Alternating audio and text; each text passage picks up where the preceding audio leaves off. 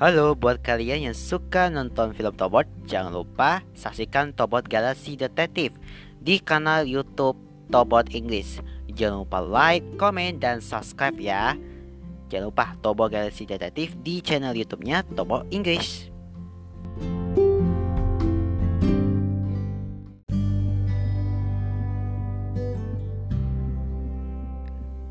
Di season 2 kali ini kita akan tampil dengan lebih beda, lebih baru, dan lebih seru Menceritakan sebuah pengalaman kisah di Bali Tyler dan peristiwa. Inilah podcast berbagi cerita Tyler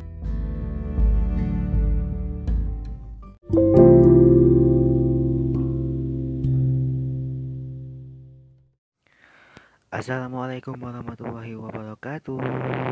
Waalaikumsalam warahmatullahi wabarakatuh. Gimana nih kabarnya hari ini? Semoga kami harapkan dalam keadaan sehat Dan terus semangat dalam menjalani hari kita sehari-hari. Kali ini saya Malika Saputra dan Tyler King yang sudah ada di saluran digital kita. Kembali hadir menjumpai Anda tentunya di podcast berbagi cerita Tyler yang terus kami mengudara yang tayangnya cuma dua kali setiap hari Senin dan Jumat. Bisa lewat, lewati aplikasi Spotify, Apple Podcast, dan juga Google Podcast. Nah kali ini kita akan membahas tentang FOMO atau kesingkatannya dari fear of missing out. Ini menghantui remaja dan anak muda. Kemudian apa sih dampak kesehatan mentalnya gitu? Jadi media sosial ternyata telah membuat remaja dan anak muda takut ketinggalan tren yang sedang in. Ketakutan ini disebut dengan fear of missing out atau FOMO. Secara umum, FOMO menyebabkan masyarakat beranggapan mereka memiliki derajat sosial yang rendah. Pada akhirnya, keyakinan ini dapat menimbulkan kecemasan dan perasaan rendah diri.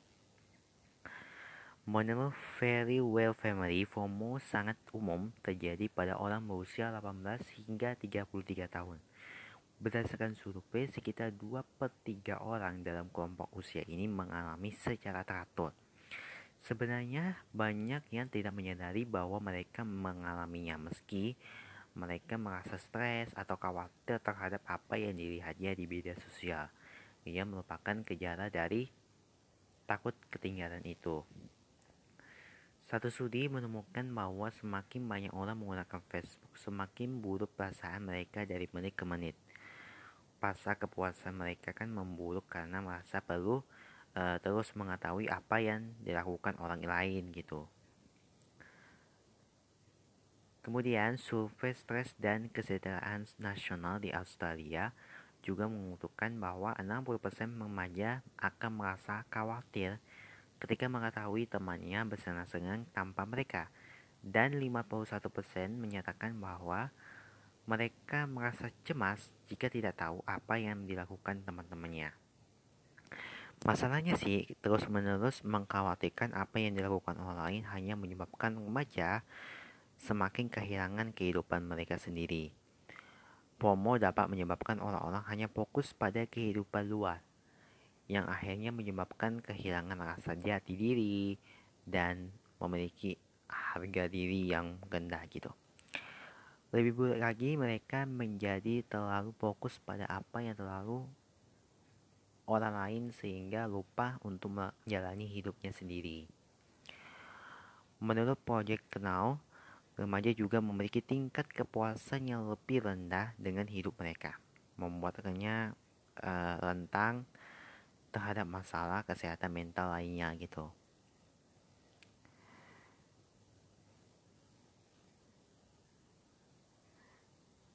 Ngomongin-ngomongin fear of missing out ini, ini adalah 9 ciri-ciri FOMO uh, pada anak remaja. Jadi apakah anak anak mama memiliki perilaku FOMO ini? Jadi mungkin akhir hari ini kan cukup sering mengenal FOMO dan apa artinya. FOMO itu adalah fear of missing out adalah rasa takut akan ketinggalan. Fenomena ini menjadi sangat umum dalam masyarakat saat ini eh, karena semakin banyak orang yang menjadi cemas tentang apa yang terjadi di belakang mereka dan sadar ingin memiliki atau menghadiri semua rencana yang dilakukan oleh orang lain. Gejala FOMO adalah masalah yang terjadi setiap hari untuk setiap orang dari kalangan usia, baik remaja hingga orang dewasa. Bagian terburuknya adalah ketika uh, anak melihat teman-teman terdekatnya melakukan kegiatan tanpa kehadiran anak. Dari media sosial ia melihat teman-teman tertawa serta membuat kenangan jauh di tubuh hati anak mungkin dia mengakui uh, bahwa itu menyakiti baginya. Kita akan membahas 9 ciri-ciri anak FOMO pada anak remaja yang meyakini mama apakah si anak ini mengalami ini enggak atau tidak gitu. Yang pertama, anak menggunakan media sosial setiap jam dan tidak dapat mengalihkan pandangan dari ponselnya. Yang kedua satu ini kan kemajuan teknologi dan gaya hidup yang meningkat membuat anak yang berusia di atas 7 tahun sekarang memiliki smartphone gitu. Nah, gejala FOMO dapat dilihat ketika remaja menggunakan smartphone dan media sosialnya uh, selama waktu yang lama hingga ia benar-benar tidak dapat mengatakan telepon atau selalu gelisah menunggu tes atau undangan. Kalian mungkin nggak juga pernah sih mengalaminya begitu kalian melihat seseorang yang melakukan sesuatu tanpa orang tua gitu. FOMO membuat anak harus memeriksa setiap jam untuk melihat apakah teman-temannya mengimati atau tidak gitu. Yang terburuknya adalah eh, ketika anak memeriksa semua bentuk media sosial untuk memastikan tidak terlewat tidak melewatkan informasi yang penting. Selanjutnya, ingin mengambil bagian pada tren atau kegiatan yang sedang dilakukan banyak orang. Unitas yang pada terdengar seperti bagian dalam hidup anak.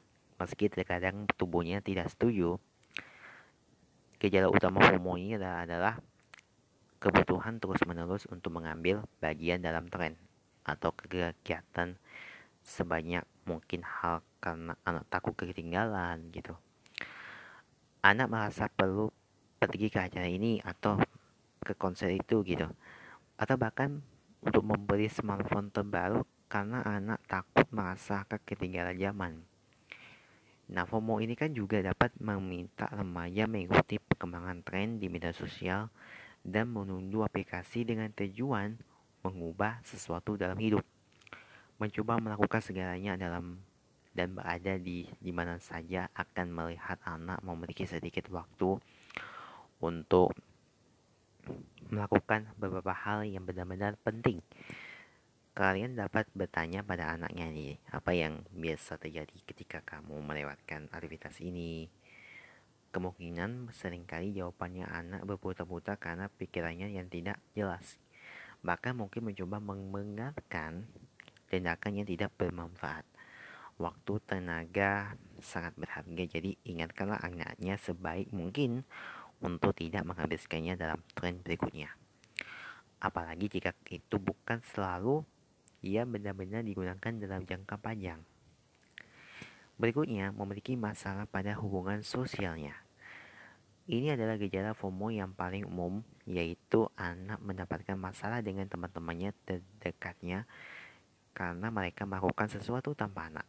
Bahkan walaupun tidak semua teman-teman ada di sana, anak-anaknya pun kemudian merasa kesal dan marah gitu karena teman-temannya melakukan sesuatu dan ketika anak menyatakan kesalahannya karena anak tidak hadir. Kesalahan sebenarnya terletak pada anak bukan kesalahan teman-temannya. Berikutnya, anak mulai mencoba mengubah rencananya.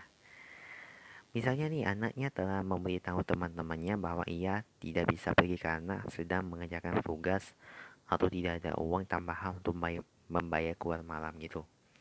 Tapi kemudian teman-temannya membicarakan tentang apa yang akan mereka kenakan gitu. Jadi apa yang anak lakukan ketika ia memiliki FOMO? Anak berusaha sekuat tenaga untuk mengubah rencananya eh, sehingga ia dapat menghadiri acara tersebut. Bahkan, anak mungkin rela datang ke pesta saat tubuhnya sedang sakit. Ia akan terus berusaha agar tidak merasa kehilangan momen bersama teman-temannya. Selanjutnya, tidak mau kesepian hingga ingin mengetahui semua kegiatan temannya.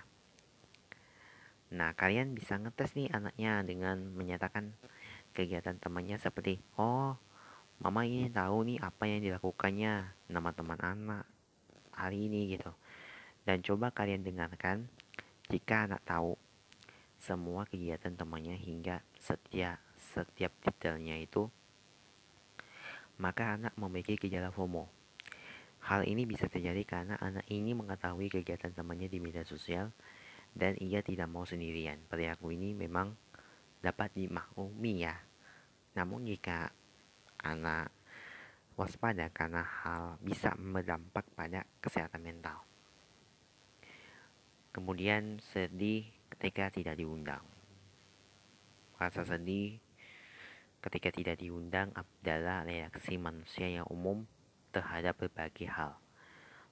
Tetapi 100% merupakan gejala FOMO. Meskipun itu hanya kasus FOMO ringan, jika anak ingin menghadiri setiap pesta atau diundang ke mana-mana, maka e, memiliki gejala FOMO sering membandingkan dirinya dengan kehidupan orang lain. Ketika setiap orang tampaknya memiliki kehidupan yang telah mengajubkan dari anak, ia akan mulai membandingkan dirinya dengan orang lain. Ia juga dipenuhi rasa kecemburuannya. Jika perasaan di ini dikomunikasikan dengan perilaku FOMO, maka dapat memberikan anak dorongan besar untuk mendapat apa yang ia inginkan. Jika tidak, maka membuat anak merasa kalah dalam persaingan yang bahkan tidak nyata dalam hidupnya. Lagi pula, anak tidak pernah melihat apa yang terjadi di balik layar dan perjuangan apa yang dilalui teman-temannya dapat mendapatkan apa yang mereka tampilkan di sosial media. Tidak sedikit orang yang membagikannya kehidupan merasa mereka di media sosial jika anak memiliki FOMO gitu. Ia akan terus mencoba mengejar dan mengalahkan orang lain yang mungkin hal ini akan dapat membuat anak tidak fokus mencapai cita-cita sesungguhnya di kehidupan nyata. Berikutnya, sangat tertarik pada pengalaman terbaru. Dilansir dari practicemixbusiness.com, Beberapa penelitian menyatakan bahwa anak yang memiliki FOMO lebih fokus pada pengalaman dari yang besar seperti beli keluar kota atau keluar negeri atau seperti pergi ke restoran baru kayak yang megah di kota gitu kan. Untuk mendapatkan pengalaman ini kan banyak minyak min milenial gitu kan. Ia bermain api dan menggunakan kartu kredit untuk makanan yang terlalu mahal atau tempat wisata yang terlalu mahal gitu. Seolah-olah ingin mengampilkan cerita diri anak justru berisiko menambah utangnya gitu. Ini juga dikomunikasikan dengan fakta bahwa remaja masih menghasilkan lebih sedikit uang daripada orang tuanya. Sehingga pengalaman ini kan lebih menjadi perjuangan yang berat yang mungkin tidak akan pernah anak menangkan. Itu tidak berarti anak tidak bisa memanjakan dirinya untuk dengan sesuatu yang benar-benar istimewa. Namun kuncinya adalah memastikan apa pun yang anak pilih perlu dipertanggungjawabkan dengan alasan yang benar. Yang terakhir, anak memotret semua momennya bersama teman-temannya. Gejala FOMO terakhir yang gak kalah penting adalah mudah diperhatikan adalah anak memotret segala sesuatu sehingga semua orang dapat melihat apa yang ia lakukan. Tetapi orang terdekat anak yang melakukan hal ini kan sebenarnya memang yang menyebabkan FOMO adalah anak pada pertama kali. Nah itulah ciri-ciri FOMO yang mungkin terlihat pada anak remaja jika ingin anaknya memiliki dua atau lebih gejala, maka anak memulai perilaku FOMO. Jangan khawatir, meskipun penyebaran FOMO ini kan akan ada selama masih terdapat media sosial, ada obat untuk perasaan ini, yaitu diperlukan banyak disiplin dan fokus pada apa yang benar-benar penting untuk anak.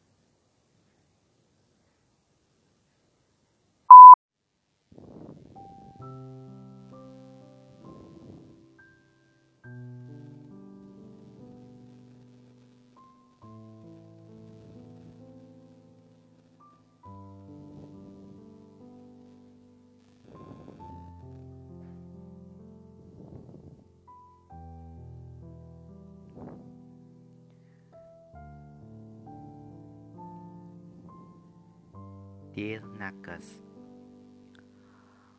Banyak sekali semua orang yang berjuang melawan pandemi Terutama para tenaga kesehatan yang harus berjuang sekuat tenaga untuk bisa menyembuhkan Indonesia.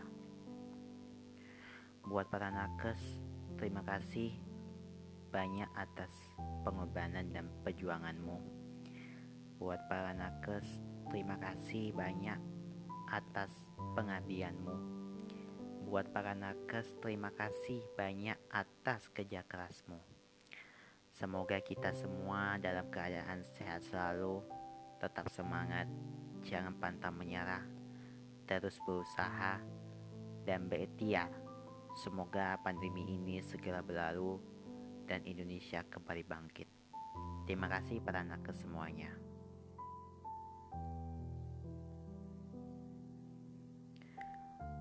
Terima kasih atas dedikasi, pengorbanan, dan kesabaran teman-teman nakes yang tidak kenal lelah dalam menjadi garda terdepan di tengah pandemi ini. Situasi ini memang sulit, tapi dengan kinerja teman-teman nakes yang luar biasa, kita semua pasti bisa melaluinya. You guys are the real time heroes. Terima kasih yang sedalam-dalamnya dan setulus-tulusnya.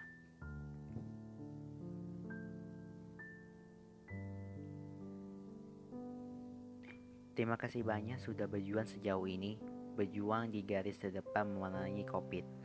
Semoga apa yang kau lakukan berbalik kebaikan untukmu. Kalian adalah malaikat tanpa sayap. Terima kasih atas ketulusan kalian tetap semangat, badai pasti berlalu. Terima kasih masih mau berjuang sampai detik ini. Terima kasih banyak mau berjuang walaupun banyak orang yang abai tentang perjuangan kalian. Tak punya waktu, tapi tenaga, pikiran, dan banyak hal lain yang harus kalian korbankan. Terima kasih, semoga selalu berada dalam lindungan yang Maha Kuasa. Semangat bertugas gada teman kami. Terima kasih, terima kasih, terima kasih. Maafkan saya yang mungkin kemarin atau bahkan sampai saat ini masih suka menyemerikan protokol kesehatan. Maafkan juga mereka yang masih abai atau bahkan tidak percaya tentang hal ini. Semoga kesehatan selalu menyertai kalian Semoga keluarga yang kalian tinggalkan dalam keadaan sehat selalu. Semoga dengan cara kita di rumah aja bisa melandaikan kurva ini dan membantu pemerintah. Sekali lagi terima kasih untuk nakes. Kalian luar biasa, sehat dan semangat selalu. Terima kasih untuk kerja keras kalian.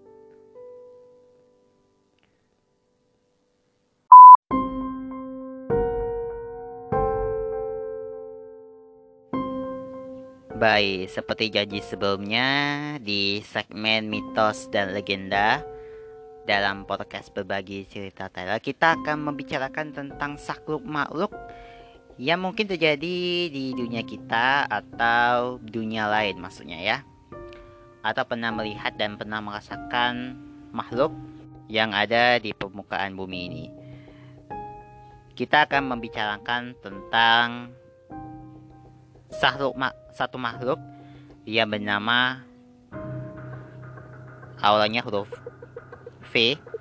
Ini nam namanya adalah vampir. Makhluk mitologis atau folklorik. Oke, kalau di Wikipedia, vampir adalah tokoh dalam mitologi dan legenda yang hidup dengan memakan intisari kehidupan. Atau biasanya dalam bentuk darah ya, dari makhluk hidup lain. Meskipun kepercayaan terhadap setan penghisap darah terdapat dalam berbagai budaya dan telah ada sejak zaman kuno, Istilah vampir sendiri baru populer pada awal abad ke-18 setelah masuknya legenda vampir ke Eropa Barat dari daerah Balkan dan Eropa Timur. Di daerah-daerah tersebut juga terdapat legenda mengenai makhluk-makhluk seperti vampir, misalnya Frikolakas dari di Yunani dan Strigoi di Rumalia yang juga uh, ikut meningkatkan kepercayaan vampir di Eropa. Vampir dalam legenda Balkan dan Eropa Timur memiliki pengampilan yang beragam, mulai dari makhluk mirip manusia sampai makhluk hidup. Sedangkan di Eropa Barat, vampir digambarkan sebagai makhluk yang berpenampilan rapi dan mewah. Adalah cerita The Vampire tahun 19, 1899. Eh, tahun 1819 karena John Polidori yang membentuk citra tersebut. Karya tersebut dianggap sebagai karya tentang vampir yang paling berpengaruh di awal abad ke-19 dan telah mengilhami karya-karya selanjutnya seperti Fanny the Vampire dan bahkan Dracula. Novel Dracula tahun 1897 karya karya Bram Stoker dikenal sebagai karya klasik yang menjadi dasar bagi cerita vampir pada masa modern. Novel ini mengambil unsur dari legenda manusia serigala dan setan sejenisnya dan menggabungkannya dengan konsep keabadian dan serta sistem masyarakat masa Victoria. Uh, suksesnya buku ini memicu munculnya genre vampir yang masih tetap populer hingga saat ini melalui buku, film, permainan video, dan bahkan acara televisi. Vampir juga telah menjadi figur dominan dalam genre horor Nah, vampir umumnya diceritakan keluar dari makamnya pada malam hari untuk menggigit orang-orang dengan taringnya yang panjang dan menghisap darah mereka. Korban yang gigitnya biasanya akan menjadi vampir juga. Menurut beberapa mitos nih, vampir ini tidak tampak di cermin karena uh, mereka tidak memiliki jiwa. Namun dalam cerita fiksi modern, vampir bisa menjelma menjadi kelelawar, serigala, bahkan gumpalan gas dan harus menjauhkan diri dari singa matahari. Wow. Emitiologi. Ini kata vampir dalam bahasa Inggris pertama kali muncul pada tahun 1734 dalam sebuah cerita berjudul Travel of Three English Gentlemen yang diterbitkan dalam Halian Miskelsi pada tahun 1745. Setelah Austria menguasai daerah utara Siberia dan Olidia pada 1718, pejabat setempat menyadari adanya masyarakat lokal yang melakukan praktik penggalian jenazah dan pembunuhan vampir. Laporan ini kemudian disebar ke masyarakat luas. Istilah bahasa Inggris vampir ini bahasa dari bahasa Jerman yaitu vampir. Kemungkinan melalui bahasa Prancis yaitu vampir. Bahasa Jerman sendiri mengambilnya pada awal abad ke-18 dari bahasa Siberia. Eh, Serbia. Nah, istilah tersebut masuk ke dalam bahasa Jerman pada masa ketika Siberia masuk ke dalam kekaisaran Austria. Pada saat itu diceritakan adanya seorang vampir bernama Alnok Palok. Bentuk Serbia tersebut memiliki kesamaan dengan bahasa Slavia Asal kata sendiri ini belum jelas. Pendapat yang populer adalah bahwa itu bahasa dari bahasa Glosonia. Teorinya yang ada adalah bahwa bahasa Slavia ini menyerap dari bahasa Turki. Penggunaan pertama dalam bentuk bahasa Rusia kuno terdapat dalam dokumen yang bertahun 6555 atau 1047 Masehi. Itu merupakan tanda penerbit dalam sebuah manuskrip dari kitab Mazur yang ditulis oleh seorang pendeta yang menyalinnya dari aksara glakolitik ke aksara silitik untuk pangeran Morgondo Forowi Yalovaris. Sang pendeta menuliskan nama Unfilikis yang bernama vampir jahat atau vampir busuk. Nama yang aneh di sini disebut sebagai contoh pargamisme dan penggunaan nama juluk kan dari ba sebagai nama pribadi. Penggunaan awal lainnya dari kata tersebut terdapat dalam istilah arti pangan berjudul Firman Santo Golohi bertahun pada abad ke-11 sampai ke-13 Masehi. Pada saat itu dilaporkan adanya pemujaan panggan terhadap Yongri. Oke, kita masuk ke vampir dalam legenda dan mitologi. Kepercayaannya terhadap vampir telah ada selama berabad-abad. Kebudayaan Mesopotamia termasuk Liti dan Emumu dalam mitologi Sumeria, Assyria, dan Babilonia, Yahudi, Yunani kuno, dan Romawi kuno. Ini menceritakan mengenai setan atau roh yang mirip dengan vampir modern. Tetapi vampir yang dikenal sekarang berasal dari Eropa Tenggara abad ke-18. Dalam sebagian besar cerita rakyat, vampir adalah makhluk hidup, korban bunuh diri, atau penyihir. Tetapi vampir juga bisa diceritakan dari roh jahat yang masuk ke dalam suatu mayat yang melalui gigitan vampir lain. Legenda ini semakin lama semakin luas dan bahkan ini beberapa daerah ini menyebabkan histeria massal dan beberapa orang dituduh sebagai vampir.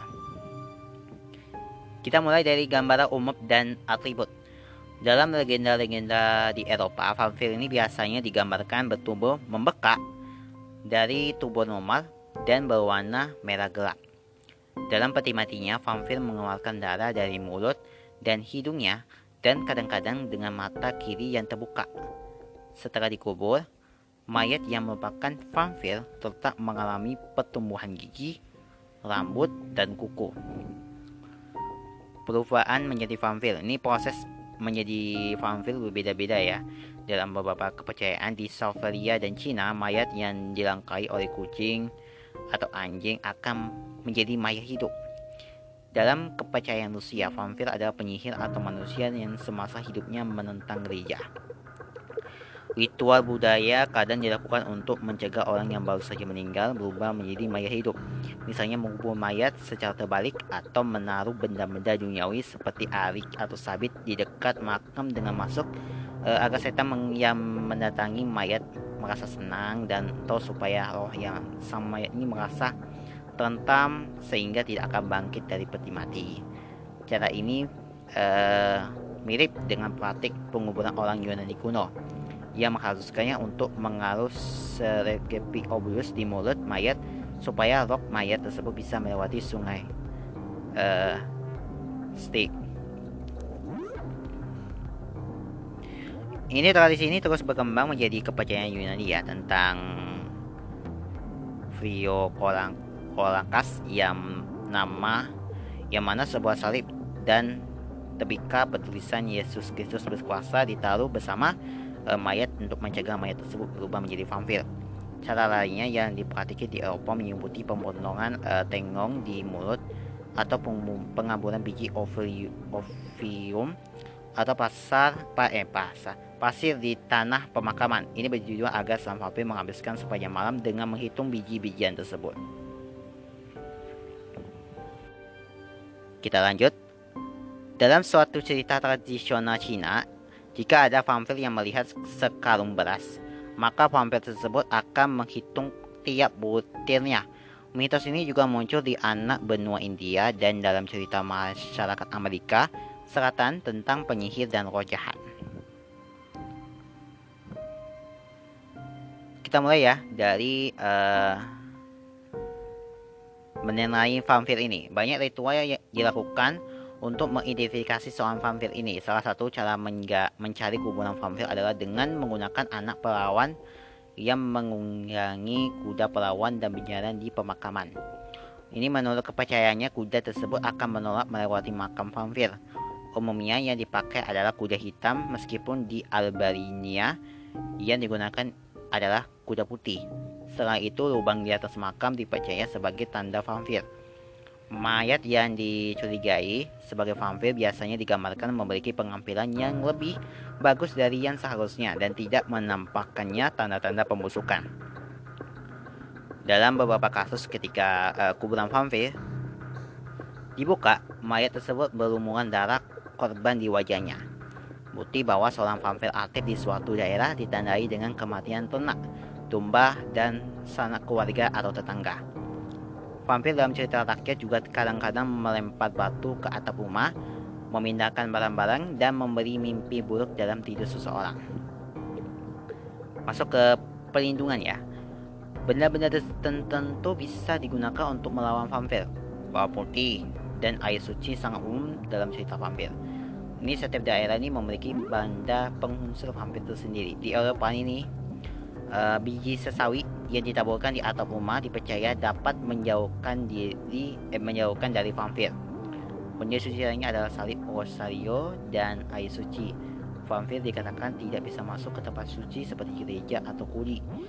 Uh, vampir juga tidak bisa melewati air meskipun secara tradisional tidak dianggap sebagai benda keramat. Cermin digunakan untuk mengusir vampir dengan cara ditepat, ditempatkan di depan pintu dalam kepercayaan tertentu, vampir tidak punya bayangan. Ciri vampir ini digunakan oleh Bram Stoker dalam Dracula dan menjadi populer di antara para penulis dan pemula film.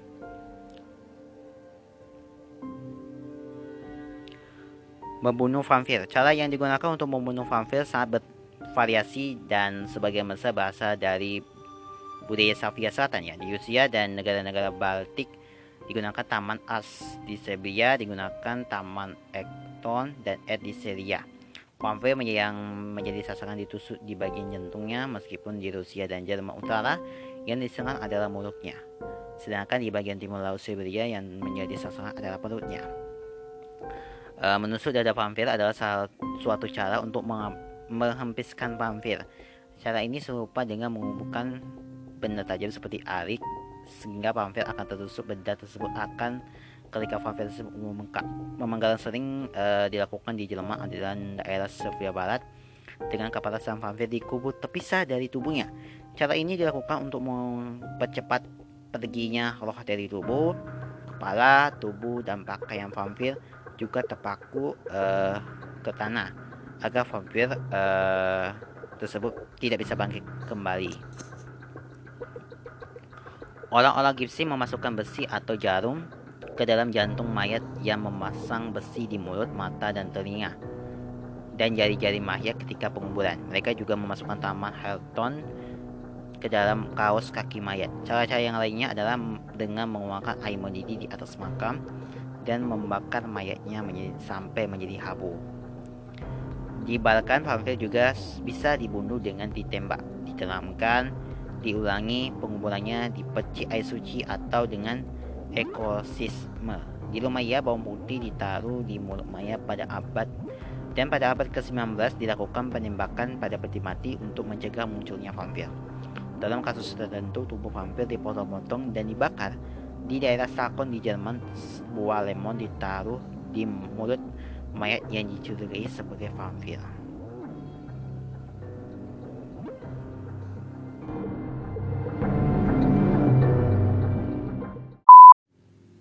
Halo sobat, buat kamu yang sering lewat jalan pancoran pasti familiar dong sama patung yang menjulang tinggi di sana.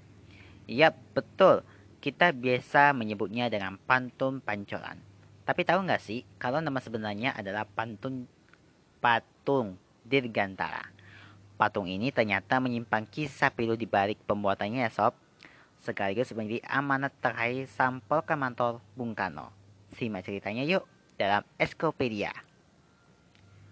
Pantun Dirgantara Amanat terakhir Sang Prokamator Monumen Patung Dirgantara atau lebih dikenal dengan nama Pantun Pancoran adalah salah satu monumen patung yang terdapat di Jakarta.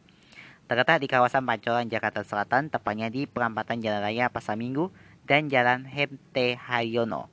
Pantun Digantara digagas oleh Presiden Soekarno sekitar tahun 1964 hingga 1965 dengan maksud supaya ada patung yang menggambarkan kekuatan dan kebanggaan dunia, perkembangan dan dirgantaran Indonesia.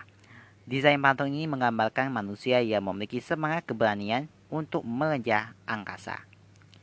Di balik kemegahan pang, panggung eh panggung pantung dirgantara tersebutlah nama Edi Suharno 1932 hingga 2016, seorang pemahat patung kepercayaan Insinyur Soekarno dari studio keluarga Aca, Yogyakarta. Patung di Dirgantara dirancang pertama kali menjelang perayaan pemerintahan Orde Lama menuju Orde Baru. Konstitusinya dibangun dari perunggu setinggi 11 meter dan berat 11 ton dengan kedudukan postuk beton batulan setinggi 27 meter dan panjang 36 meter. Sekalipun memiliki filosofi dan makna positif serta harapan tinggi akan kedirgantaraan Indonesia, proses penyelesaian patung sempat terkendala peristiwa pembotakan G30S pada tahun 1965. Ditambah saat itu kondisi kesehatan Bung Karno yang juga terus menurun. Patung ini adalah pantun terakhir yang digagas ide Cemalang dan idealisme Bung Karno, di mana dalam proses perancangannya, Bung Karno sendiri yang memperagakannya dengan tubuhnya sebagaimana seharusnya pose pantun tersebut dibuat sebelum market pantun dikerjakan. Ada kisah yang menyebutinya proses pembuatan pantun di Gantara ini. Pada saat Soekarno sudah masuk ke masa perasingan, maka dana untuk membangun patung ini pun menipis. Edi kemudian menemui Soekarno untuk membicarakan hal ini. Melihat kesulitan tersebut, Soekarno kemudian menjual mobil miliknya agar proyek patung bisa diselesaikan.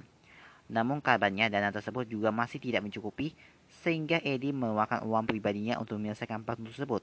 Biaya yang dibutuhkan untuk membuat patung di Gantara mencapai 7 juta rupiah hanya mampu dibayarkan sebesar 1 juta rupiah, sedangkan sisanya menggunakan uang pribadi Edi Sunano. Hingga di suatu pagi yang cerah di hari Minggu 21 Juni 1970, Edi sedang berada di puncak panggung Dirgantara. Tiba-tiba melintasi iringan-iringan mobil jenazah. Salah seorang pekerja yang berada di bawah sontak memberitahu bahwa itu adalah iringan mobil jenazah Bung Karno, sang pegagas pantung Dirgantara. Sebagai orang yang percaya oleh Bung Karno untuk merealisasikan gagasannya tentang patung ini, ia pun langsung turun dari puncak gunung Dirgantara dan menyusul ke Berita Jawa Timur untuk memberikan penghormatan terakhir kepada putra Sang Fajar. Belum usai duka berlalu, Edi bersemangat meneruskan amanat terakhir sang proklamator. Pantung di antara tegak berdiri menolakkan semangat mengekspresikan wajah terpaksa. Pantung di antara memiliki makna filosofis yaitu melambangkan keberanian kesatria dan kediangkataan dengan kejujuran dan semangat mengabdi. Itu tadi patung ternyata banyak menyimpan kisah pilu di balik pembuatannya dan semoga menjadi inspirasi buat kita semua ya.